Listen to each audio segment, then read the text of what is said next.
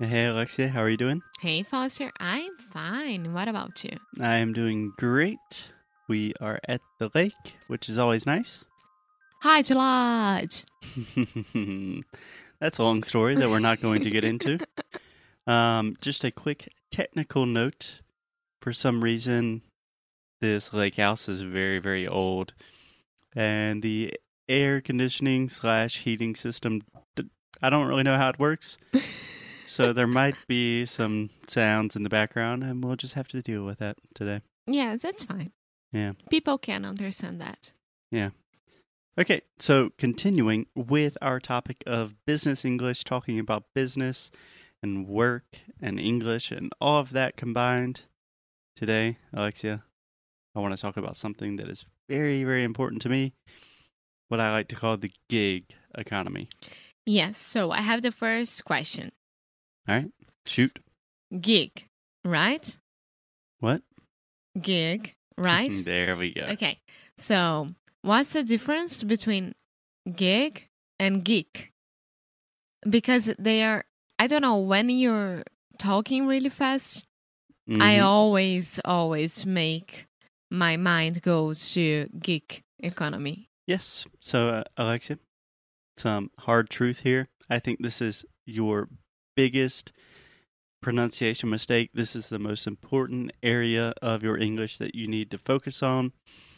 And you could, I don't know, maybe participate a little bit on the sound school section to do this because it really, really takes a lot of practice.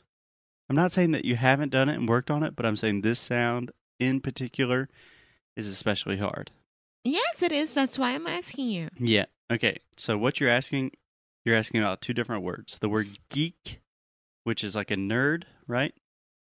Or, you know, a smart person can can be a positive or negative thing. And then gig. Okay? Like a gigabyte. So this last one, gig, is G I G, right? Yes. And then geek would be G E E K. Yeah. Okay, so the difficult thing here for you is the E and the I sound, as always. So geek, like a nerd, is the E sound, which is the exact same sound as in Portuguese. Like E mais alguma coisa. Lynchina chi E E. Geek. Perfect.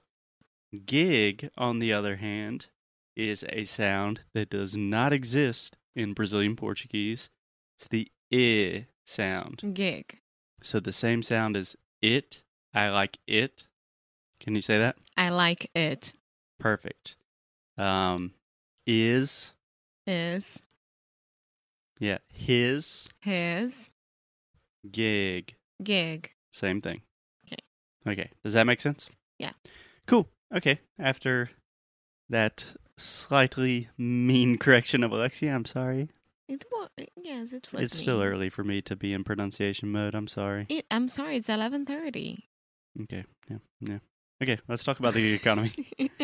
So, Alexia, do you know what the gig economy is? Um, there are a lot of different names for this. A lot of people call it the creative economy. A lot of people call it, um, I don't know, the future of work. yeah, I didn't know that creative, creative, creative economy was gig economy. I had no idea, so I studied as creative economy. Okay. I mean, they can be different things depending on who you're talking to. When you think about the creative economy, what what are you thinking about? well, um, Like artist and that kind of thing? yeah, it's a whole new way of doing economy. So you are it's you are your own boss. That's for sure. Okay. Yeah. Yeah. So very connected to the idea of the gig economy. So essentially, the way I think about it is the gig economy, whatever this new type of economy we are talking about, is essentially a fancy new way to define like freelancers, people that are self employed, entrepreneurs, contractors, anybody that does not have a typical nine to five job with the company and benefits and stuff like that. Yeah. And this is becoming more and more important because more and more people are now participating either partially or completely in this economy. Like side jobs. Yes. Yes. So I was think I was reading a statistic, don't quote me on this, but I think 55% of Americans participate in the gig economy in some way. That means it could be a side side job, like they have a professional job during the day, but they also drive Uber or something, or they rent out an Airbnb house or something like that. And I think 35% of Americans are completely in the gig economy. That means they do not have a boss, they don't work for a traditional company. They're That's like, amazing. Yeah. But could I say that um contractors are from the g- g- g- oh my god gig economy because I learned last night with you that contractors are terceirizados, right? Yeah, yeah, more or less. Yeah, same concept. Yeah, I would say definitely.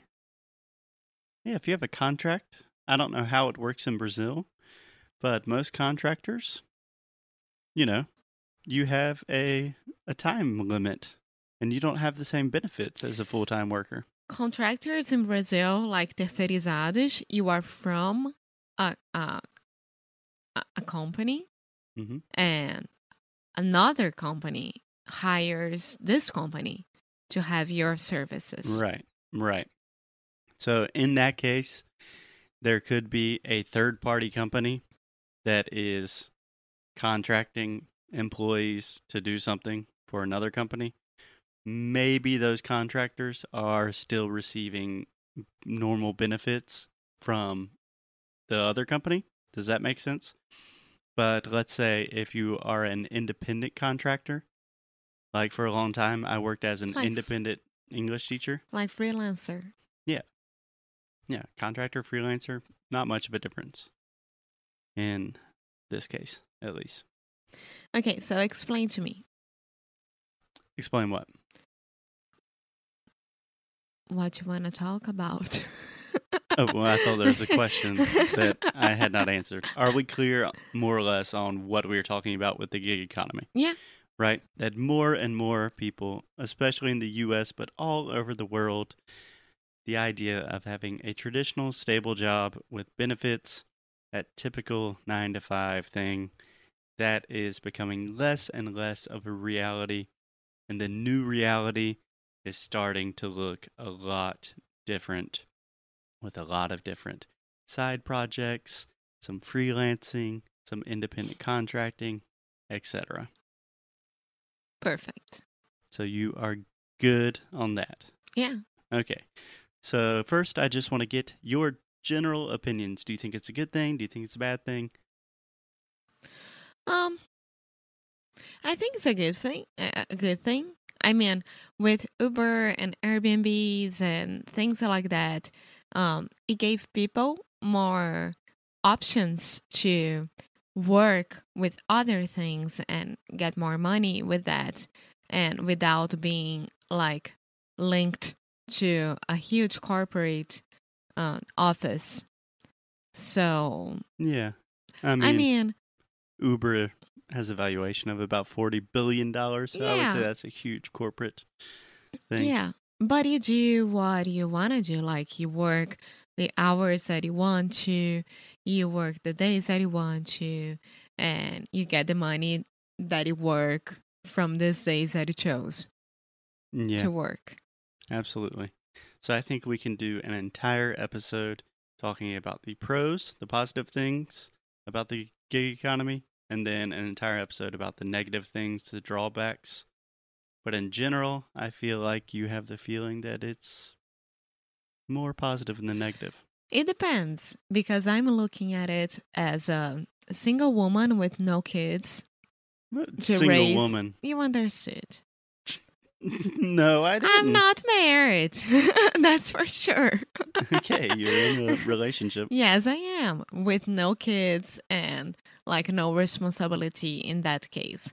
So I can A lot of dogs. Yeah, I can work for myself. I can work uh, to have money for my living.